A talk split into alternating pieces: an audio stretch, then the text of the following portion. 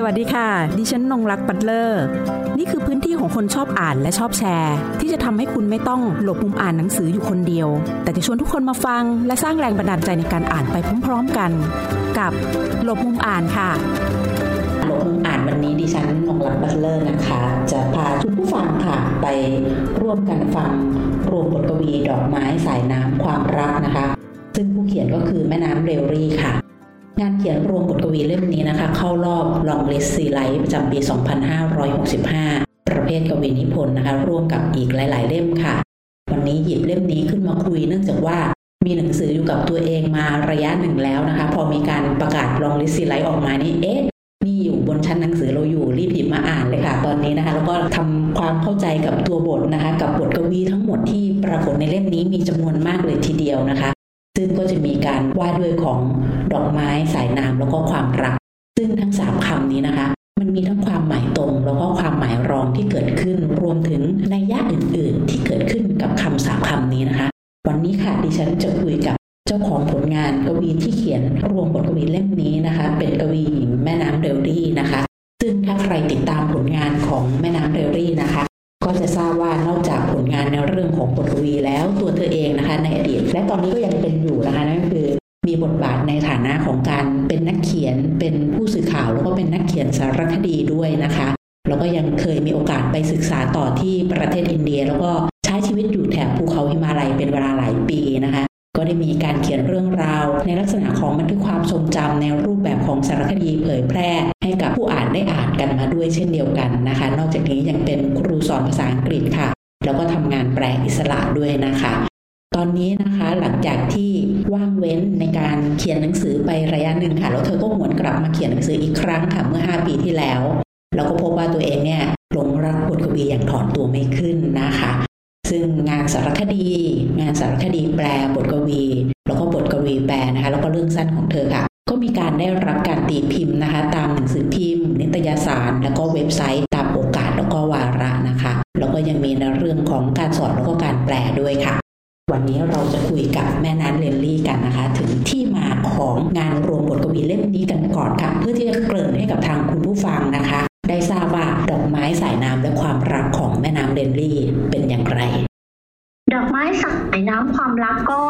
วมบทกวีของเราที่รวบรวมไว้ในช่วงประมาณ 5-7 ปีที่แล้วค่ะ เป็นทั้งบันทึกที่เกิดขึ้นจากความทรงจำอันยาวนานแล้ว แล้วก็เป็นบันทึกที่เกิดจากความรู้สึกต่างๆ ที่เข้ามาปะทะอารมณ์ในช่วงนั้นนะคะ สิ่งที่อยากจะสื่อสารในบทกวีเล่มนี้มีประมาณ 3 ประเด็นด้วยกันนะคะ ประเด็นแรกเนี่ยดอกไม้สายน้ำความรักเนี่ยอยากจะทำให้ผู้อ่าน รู้ว่าความรักนั้นอะ เหมือนกับอุดมคติใช่ไหมคะ ในความรู้สึกของคนทั่วไป คือคนทั่วไปเนี่ยจะรู้สึกว่าความรักเนี่ยเป็นสิ่งดีงามกวีต่างๆ หรือนักดนตรี หรือนักแต่งเพลงใครต่อใครนะคะ ก็มักจะใช้เวลาในการแต่งบทกวีหรือบทเพลงเกี่ยวกับความรักนะคะ ซึ่งเราก็จะเห็นได้ว่าจากตรงนี้ความรักเนี่ยมันก็เหมือนกับเป็นแรงบันดาลใจให้คนหลาย ๆ คนเนี่ยอยากจะทำนู่นทำนี่ แล้วในหลายๆครั้งความรักเนี่ยก็เป็นสิ่งที่ผลักดันให้คนคนนั้นน่ะเกิดความสำเร็จในสิ่งที่ตัวเองวางไว้ อันนี้พี่มองว่ามันเป็นความรักในอุดมคติค่ะ คุณนงรัก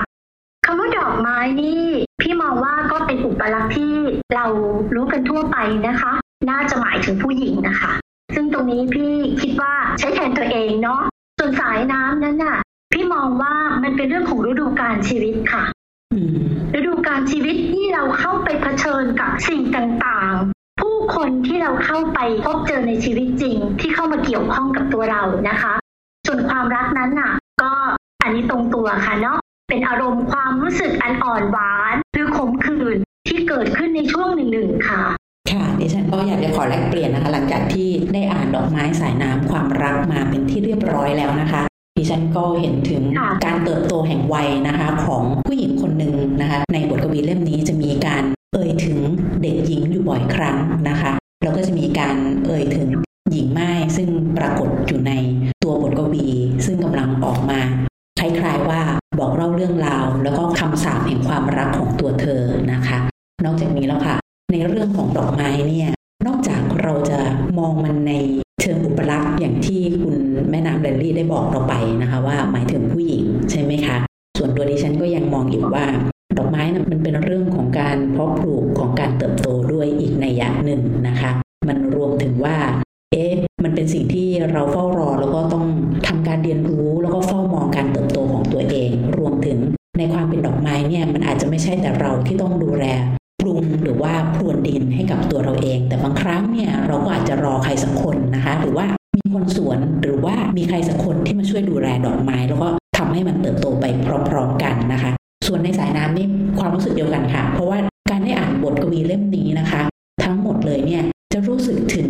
ฤดูกาลของชีวิตนั่นอีกแง่หนึ่ง รวมถึงสายน้ำของเธอนั้นมีหลากหลายนะคะ ของอุณหภูมิที่ปรากฏ ไม่ว่าจะเป็นของความเร่าร้อนในฤดูกาลซึ่งอาจจะเป็นฤดูร้อน หรือว่าความเย็นเยือกนะคะ หรือว่าความอบอุ่นที่มันเกิดขึ้นผ่านสายน้ำสายนี้นะคะ ในดอกไม้สายน้ำแล้วก็ความรักค่ะ ปกตินะคะ งานเขียนบทกวีเล่มนี้นี่ส่วนตัวนะคะ ก็จะมองเห็นบริบทหนึ่งนั่นก็คือ ในความเป็นปัจเจกของผู้เขียน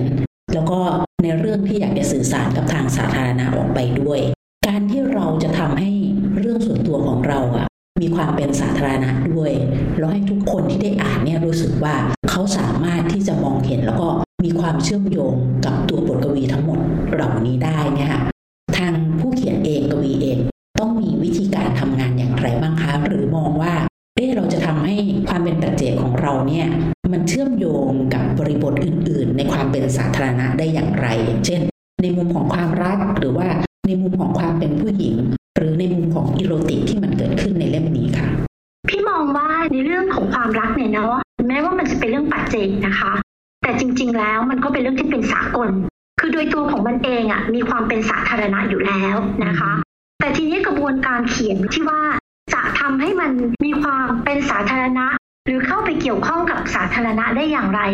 อันนี้ต้องบอกตรงๆเลยว่า มันต้องแยกเป็นสองส่วนนะคะ คือส่วนแรกเนี่ย เราอาจจะเอ็กซ์เพรสหรือแสดงความรู้สึกของเราออกไปในฐานะที่เป็นปัจเจก ซึ่งพี่คิดว่าถ้าเราสามารถแสดงออกถึงอารมณ์ความรู้สึกตรงนี้ หรือความคิดที่อยู่ตรงนี้ได้เต็มที่เนี่ยผู้อ่านที่เป็นสาธารณะนะคะ ย่อมที่จะต้องเข้าใจตรงนี้แน่นอนเรื่องจากอารมณ์รักเนี่ยพี่มองว่ามันเป็นอารมณ์สากล ส่วนอีกประเด็นหนึ่งเนี่ยพี่มองว่าความเป็นสาธารณะเนี่ยเราสามารถใช้ความรักเนี่ยค่ะ เป็นเหมือนกับการเขียนที่นำไปสู่การวิพากษ์วิจารณ์โครงสร้างทางอำนาจ อย่างที่เราเคยรู้กันว่า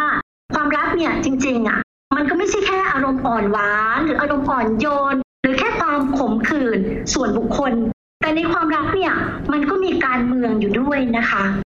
นักสตรีนิยมท่านหนึ่งก็ได้เคยกล่าวไว้ว่า ความรักเนี่ยจริงๆแล้วมันก็คือ sexual politics นั่นเอง คือในความรักนะคะ มันก็เป็นการเมืองมีการช่วงชิงการนำระหว่างคนสองคนที่อยู่ในความสัมพันธ์นั้น มันเป็นการชิงการนำเพราะฉะนั้นในความรักเนี่ย มันจะมีการต่อสู้กันตลอดเวลา ไม่ว่าเราจะรู้ตัว หรือโดยไม่รู้ตัวนะคะ ในการต่อสู้นั้นน่ะมันอาจจะมีบางครั้งที่เราสยบยอมบ้างพ่ายแพ้บ้าง สมยอมบ้าง แต่ในบางครั้งเนี่ยเราก็ฮึดลุกสู้ขึ้นมาได้อีกครั้งหนึ่งนะคะ มันเหมือนกับจะว่าไปเนี่ย ความรักสำหรับผู้หญิงเนี่ย หรือทั้งผู้ชายด้วยเช่นกันนะคะ พี่มองว่ามันเป็นทั้งสนามรักสนามรบอะค่ะ มันก็ต้อง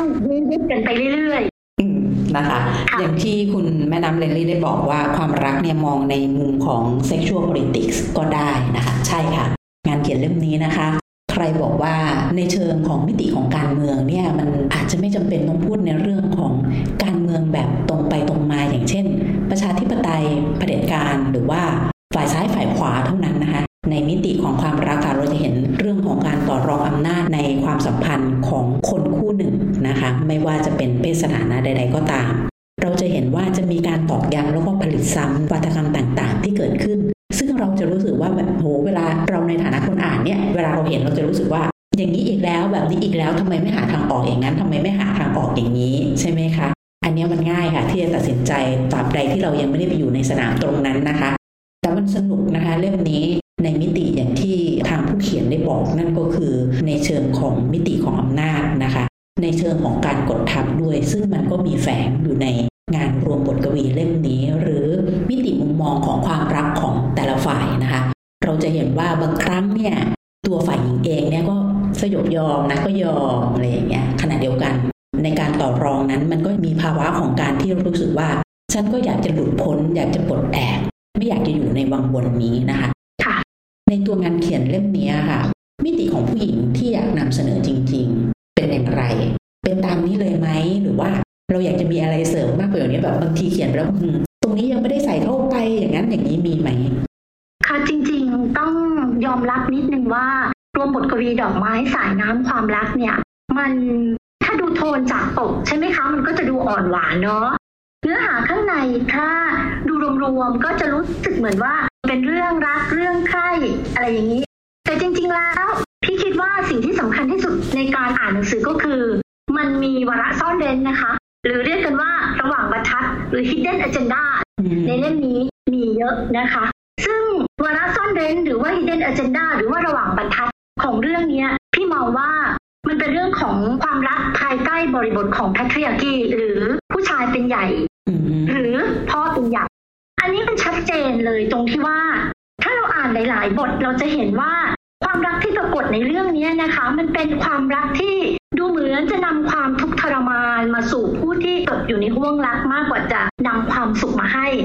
ซึ่งก็เป็นเพราะพระทิอากีชัดเจนค่ะ หมายความว่าระบบพระทิอากีหรือพ่อเป็นใหญ่หรือชายเป็นใหญ่เนี่ย มันจะทำงานด้วยการทำให้ผู้หญิงเนี่ยตกใต้อยู่อำนาจของผู้ชายตลอดเวลานะคะ ไม่ว่าผู้ชายนั้นเองเนี่ยจะรู้ตัวหรือไม่รู้ตัวก็ตาม เพราะฉะนั้นมันก็เลยเกิดวาทกรรมต่างๆ ที่ห้ามไม่ให้ผู้หญิงทำนู่นทำนี่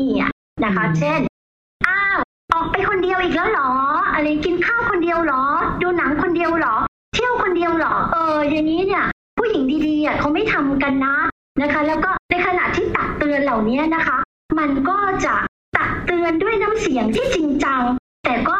จะมีโคเทชันว่าเอ้ย ด้วยความรักและความห่วงใยนะ อะไรอย่างเงี้ยค่ะ เป็นลักษณะที่เรารู้สึกว่ามีการนำความรักมาจำกัด แล้วก็ริดรอนสิทธิของผู้หญิงในความเป็นปัจเจกบุคคล อันนี้พี่คิดว่ามันกดอยู่ในเรื่องนี้นะคะค่ะแม้แต่บทกวีที่มีชื่อว่าทันทสถานเนี่ยดิฉันนึกไปถึงการได้อ่านงานวิชาการเล่มหนึ่งที่มีชื่อว่าคนกับคุก แล้วก็นึกไปถึง body docile หรือว่าร่างกายที่มันสยบยอมต่อบางสิ่งบางอย่างนะคะความรักนี่ก็เป็นกลไกหนึ่งนะคะที่ทำให้ร่างกายหรือเรือนกายของผู้หญิงเนี่ยค่ะสยบยอมต่อบางสิ่งบางอย่าง ทั้งในเชิงกายภาพแล้วก็จินตภาพด้วยนะคะ และยังมีบทที่ว่าด้วยการขบถแต่ผู้เขียนไม่ได้เล่าการขบถของตัวเองเนี่ยผ่านในรูปแบบของเชิงการต่อต้าน แนวคิดทางสังคมค่ะ แต่การขบฏของเธอเนี่ยดิฉันตีความนะคะ มาจากการที่เธอกำลังพูดถึงชีวิตที่ไม่ต้องฉันทลักษ์ฉันทลักษ์ในเรื่องของการที่จะต้องอยู่ในขนมหรือว่าการเขียนงาน การแหกขนมออกไป การเป็นคนนอกคอกตรงนี้นะคะ ตรงนี้ดิฉันรู้สึกว่ามันมีนัยยะที่มีความน่าสนใจปรากฏในบทกวีที่ได้อ่านตรงนี้นะคะแล้วก็รู้สึกว่าเออบางครั้งเนี่ยสิ่งที่เราขบฏหรือว่า ไวยากรณ์ชีวิตของเรา มันไม่ได้ตรงไปตามที่ขนมเขากำหนดเอาไว้เนี่ยบางครั้งมันก็ปิดเสียงของเราแบบนั้นหรือเปล่า ใช่ ในทุกสังคมมันก็มีไวยากรณ์ควบคุมนะคะ ว่าสิ่งไหนที่ผู้หญิงควรจะทำสิ่งไหนที่ผู้หญิงไม่ควรจะทำเนาะมันก็ปรากฏให้เราเห็นในแบบเรียน ในคำพูดของผู้หลักผู้ใหญ่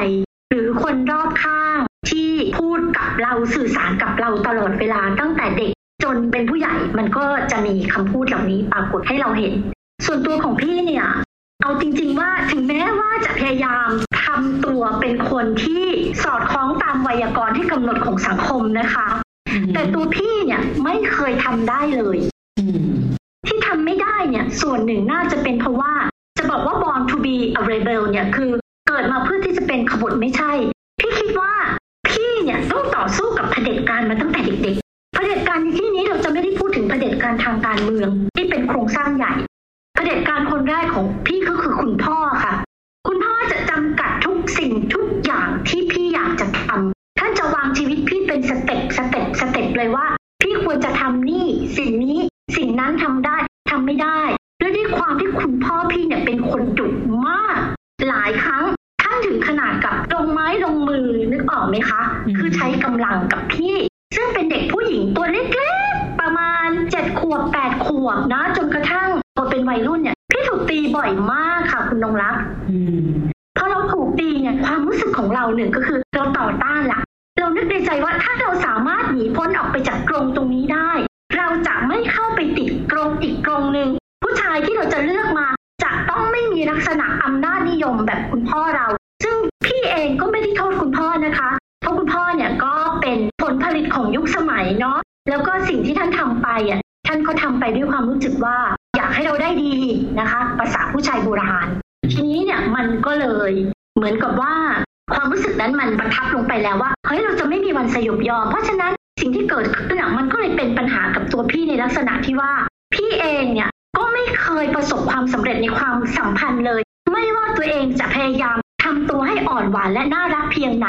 เนื่องจากว่าโดยเนื้อแท้แล้วเนี่ย เราไม่ใช่คนอ่อนหวาน ไม่ใช่คนน่ารัก เราเป็นคนที่ขมขื่นขมขื่นจากระบบเผด็จการอย่างน้อยที่สุด ก็ในครอบครัวค่ะ เพราะฉะนั้นในทุกความสัมพันธ์ที่เราเจอเนี่ย เราจะมีการต่อต้านผู้ชาย หรือความรักที่มาเกี่ยวข้องเราเนี่ย โดยไม่รู้ตัว และแม้ว่าเขาจะใช้คำพูด หรือแสดงออกว่ารักเราเพียงไหนลึกๆเราก็จะรู้สึกว่า เออ นี่มันคือการกดขี่สตรีนะ นี่มันคือการริดรอนเสรีภาพของฉันนะ อะไรประมาณนี้ค่ะ มันก็เลยมีซุ้มเสียงตัวนี้ ที่ปรากฏออกมาอยู่ในบางบทของหนังสือบทกวีเล่มนี้นะคะ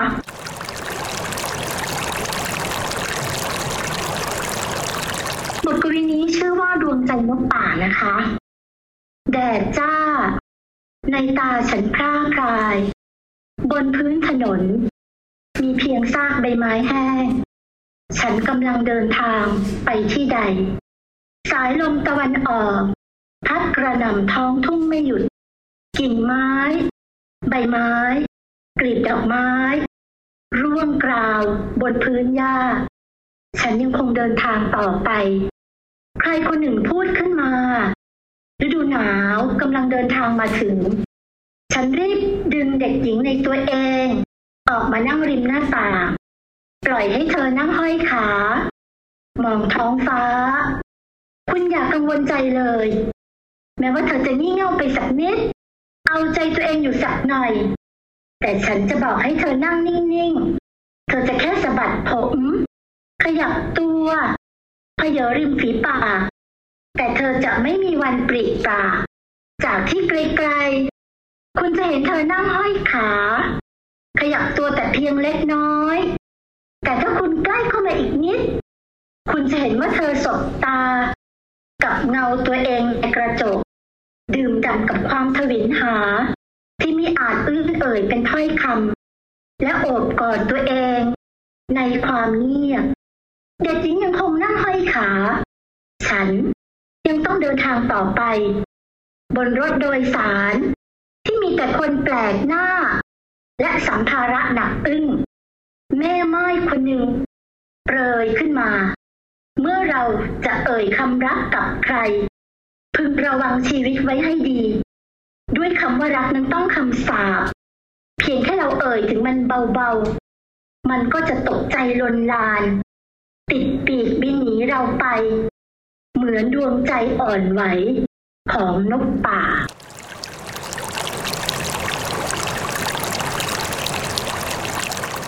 ดิฉันเองเนี่ยอยากจะทราบในยยะของเรื่องแม่ไม้นะคะ ที่ปรากฏในบทกวีที่มีชื่อว่าดวงใจนกป่า เพราะว่าเป็นหน้าที่ดิฉันทับเอาไว้เลยค่ะ ว่าดิฉันประทับใจบทกวีนี้อันหนึ่งนะคะเพราะว่ามันไม่เห็นคนในสองวัยนั่นก็คือเด็กหญิง แล้วก็หญิงไม้และที่มันน่าตกใจนั่นคือในเรื่องของคำสาปของความรักค่ะ เด็กหญิงแล้วก็แม่ไม้หรือหญิงไม้ในบทกวีบทนี้นะคะ เอาเขาจริง ๆแล้วอะพี่ก็คิดว่ามันแทนตัวพี่ สองคนนะคะไม่ว่าจะเป็นเด็กหญิงหรือหญิงไม้เนาะเด็กหญิงเนี่ยก็เป็นชีวิตของพี่ในช่วงที่ยังเด็กๆ แล้วก็ค่อยๆเติบโตมานะคะ จนกระทั่งใช้คำพูดว่า อายุสักสามสิบเจ็ดสามสิบแปดนะคะ อันนี้ก็น่าจะยังพอเรียกว่า เป็นเด็กหญิงได้ในความรู้สึกของเราเพราะเด็กหญิงตรงนี้พี่ไม่ได้ใช้อายุเป็นเกณฑ์นะคะ แต่ใช้ความเป็นผู้มีวุฒิภาวะทางอารมณ์ความรู้สึก แล้วก็สติปัญญาเป็นเกณฑ์ค่ะ ส่วนหญิงไม้เนี่ยพี่หมายถึงตัวเองในช่วงที่ 45 46 เป็นต้นมา เป็นช่วงที่คิดว่าเริ่มจะรู้จักแล้วว่า ชีวิตคืออะไร ความรักคืออะไร แล้วเป้าหมายของชีวิตของเราอะที่จะทำต่อไปคืออะไร มันอาจจะเป็นโชคร้ายของพี่นิดนึงที่ค้นพบตัวเองได้ ช้าไปนิดนึงค่ะ บางคนเขาอาจจะรู้จักตัวเองมานานแล้ว แต่พี่ก็ยังรู้สึกว่าในขณะที่ตัวเอง 37-38 ตัวเองก็ยังเป็นเด็กหญิงอยู่นะคะ ก็คือยังไม่ได้รู้จักเรื่องของความรักมากมายอะไร อาจจะเป็นด้วยว่าตั้งแต่ช่วงเด็กๆเป็นต้นมา หรือจนกระทั่งก่อนอายุ 38 โดยเฉพาะอย่างยิ่งช่วงที่พี่ไปเรียนอินเดียเนี่ย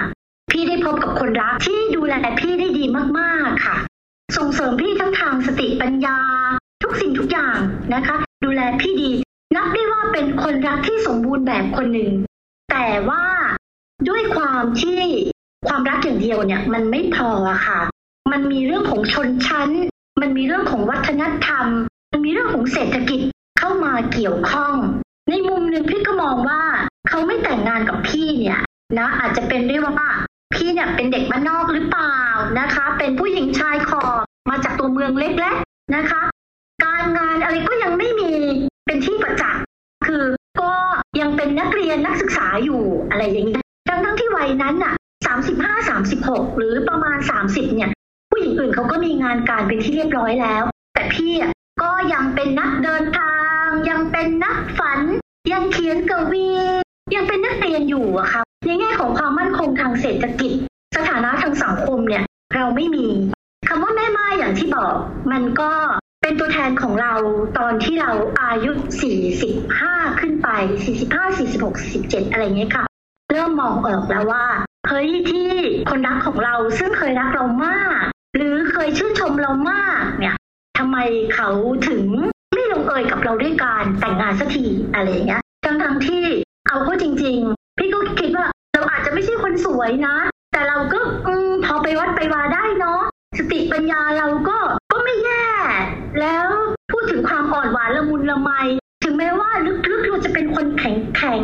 เป็นคนที่มีความเป็นขบฏมาตั้งแต่เด็กๆ ก็อย่างที่เล่าให้ฟังนะคะ แต่เราก็คิดว่าความรักอะ่ะ ก็ทำให้เราปณีประนอมกับเขาเราก็ลดตัวตนของเราลงไป แต่ทั้งๆที่ทำเช่นนั้นนะคะ เราก็ยังรั้งเขาไม่ได้อะค่ะ พี่ก็เลยคิดว่า แม่ไม้เนี่ยคนนี้เนี่ยก็พยายามที่จะบอกผู้หญิงคนนั้นว่าจงเข้าใจเถอะว่าโลกมันก็เป็นเช่นนี้แหละ เราควบคุมบางเรื่องได้ แล้วเราก็ควบคุมบางเรื่องไม่ได้ โดยเฉพาะเรื่องของความรักนะคะ เพราะฉะนั้นเราก็ต้องเดินทางของเราต่อไปนะคะ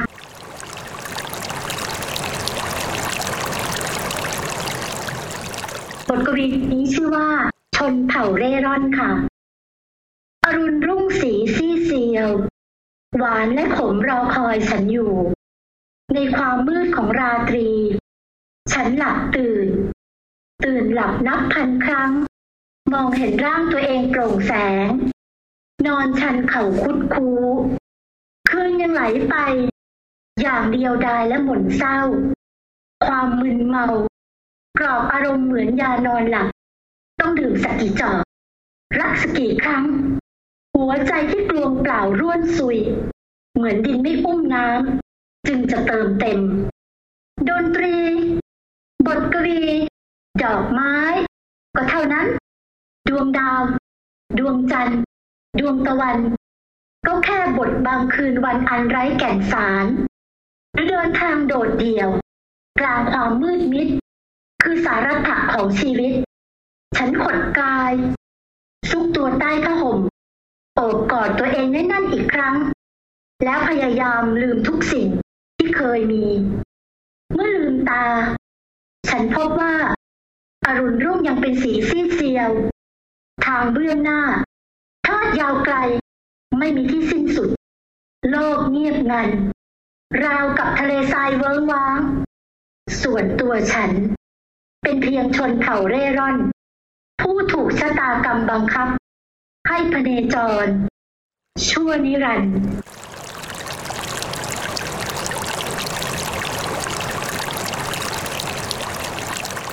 ฤดูการชีวิตของความรักตอนนี้นะคะ ถ้าพูดถึงความรักแบบที่เขียนในดอกไม้สายน้ำและความรักเนี่ย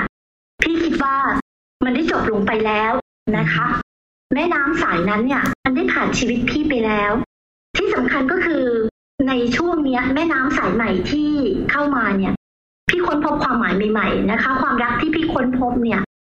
มันไม่ใช่ความรักในเรื่องหนุ่มสาวหรืออะไรละแต่มันกลายเป็นความรักความฝันและก็อุดมคติของตัวเองสมัยก่อนเรารักผู้ชายสักคนหนึ่งเนี่ย เราจะรักเขาในฐานะที่เป็นอุดมคติบางอย่างใช่ไหมคะ มีผู้ชายคนนี้เป็นตัวแทน แต่ณเวลานี้เนี่ย เราไม่ได้รู้สึกแบบนั้นแล้วค่ะ เรารู้สึกว่าเรารักอุดมคติของตัวเอง ซึ่งก็หมายความว่า เรากลับมารักการเขียนของเรามากขึ้น เรากลับมารักบทกวีของเรามากขึ้น เรากลับมารักทุกการงานของเราที่ทำมากขึ้น พี่จะมีความสุขทุกครั้ง ที่ได้ทำสารคดีไทยคดีศึกษา หรือทำสารคดีเกี่ยวกับการเดินทาง ไปดูวัฒนธรรมของชนเผ่าต่างๆ หรือผู้คนต่างๆ ในโลกที่เรารู้จักเขาน้อยค่ะ ความรักของพี่พี่ คิดว่านี่คือส่วนหนึ่งของการรักตัวเอง แล้วก็ต้องขอบคุณขอบคุณความรักในวัยเด็กเหมือนกันนะคะ ไม่ว่าความรักนั้นน่ะ มันจะทำให้เรารื่นรมหรือรุ่ร้าวพี่ก็ขอบคุณมัน เพราะมันก็เป็นส่วนหนึ่งของการเติบโต ที่ทำให้เราได้กลับมารักตัวเองอย่างแท้จริง แล้วก็รักความฝันของเรา รักอุดมคติของเราค่ะ ค่ะ รวมบทกวีดอกไม้สายน้ำความรักนะคะ เป็นภาพสะท้อนหนึ่งที่เป็นตัวแทน coming of age นะคะของตัวผู้เขียน นั่นก็คือคุณแม่น้ำเดลลี่ และอย่างที่เราได้ทราบกันไปแล้วนะคะ ทางผู้เขียนเองได้บอกว่า งานชิ้นนี้เองได้นำเสนอการเมืองเรื่องเพศสถานะ ซึ่งเราจะเห็นตรงนี้แหละค่ะว่าความรักเป็นการเมืองรูปแบบหนึ่ง เพราะในนามของความรักนั้นค่ะ มีทั้งเรื่องของการต่อรองอำนาจ การสยบยอม การต่อต้านขัดขืน การเรียกร้องสิทธิเสรีภาพแล้วก็อิสรภาพ ในขณะเดียวกัน เราก็พร้อมที่จะเป็นคนที่รักเขา แล้วก็พร้อมที่จะเป็นคนที่จะถูกรักเช่นเดียวกันค่ะ ดิฉันหวังว่ารวมบทกวีเล่มนี้นะคะ ใครที่ได้มีโอกาสได้อ่านก็คงจะได้ค้นพบแง่มุมที่แตกต่าง หรืออาจจะคล้ายกัน อันนี้ขึ้นอยู่กับมุมมองแล้วก็ภูมิหลังของแต่ละคนนะคะ เมื่อได้หยิบผลงานเล่ม สำหรับดิฉันแล้ว นี่คืองานยานวิทยา สตินิยม รูปแบบหนึ่งเช่นเดียวกันค่ะ วันนี้ขอบคุณคุณแม่น้ำเลนลี่ และขอบคุณที่ติดตามรับฟังบทอ่าน สวัสดีค่ะหากมีหนังสือดีๆ ที่อยากมาแชร์กัน มาบอกกับเราได้นะคะ แล้วกลับมาหลบมุมอ่านด้วยกันค่ะ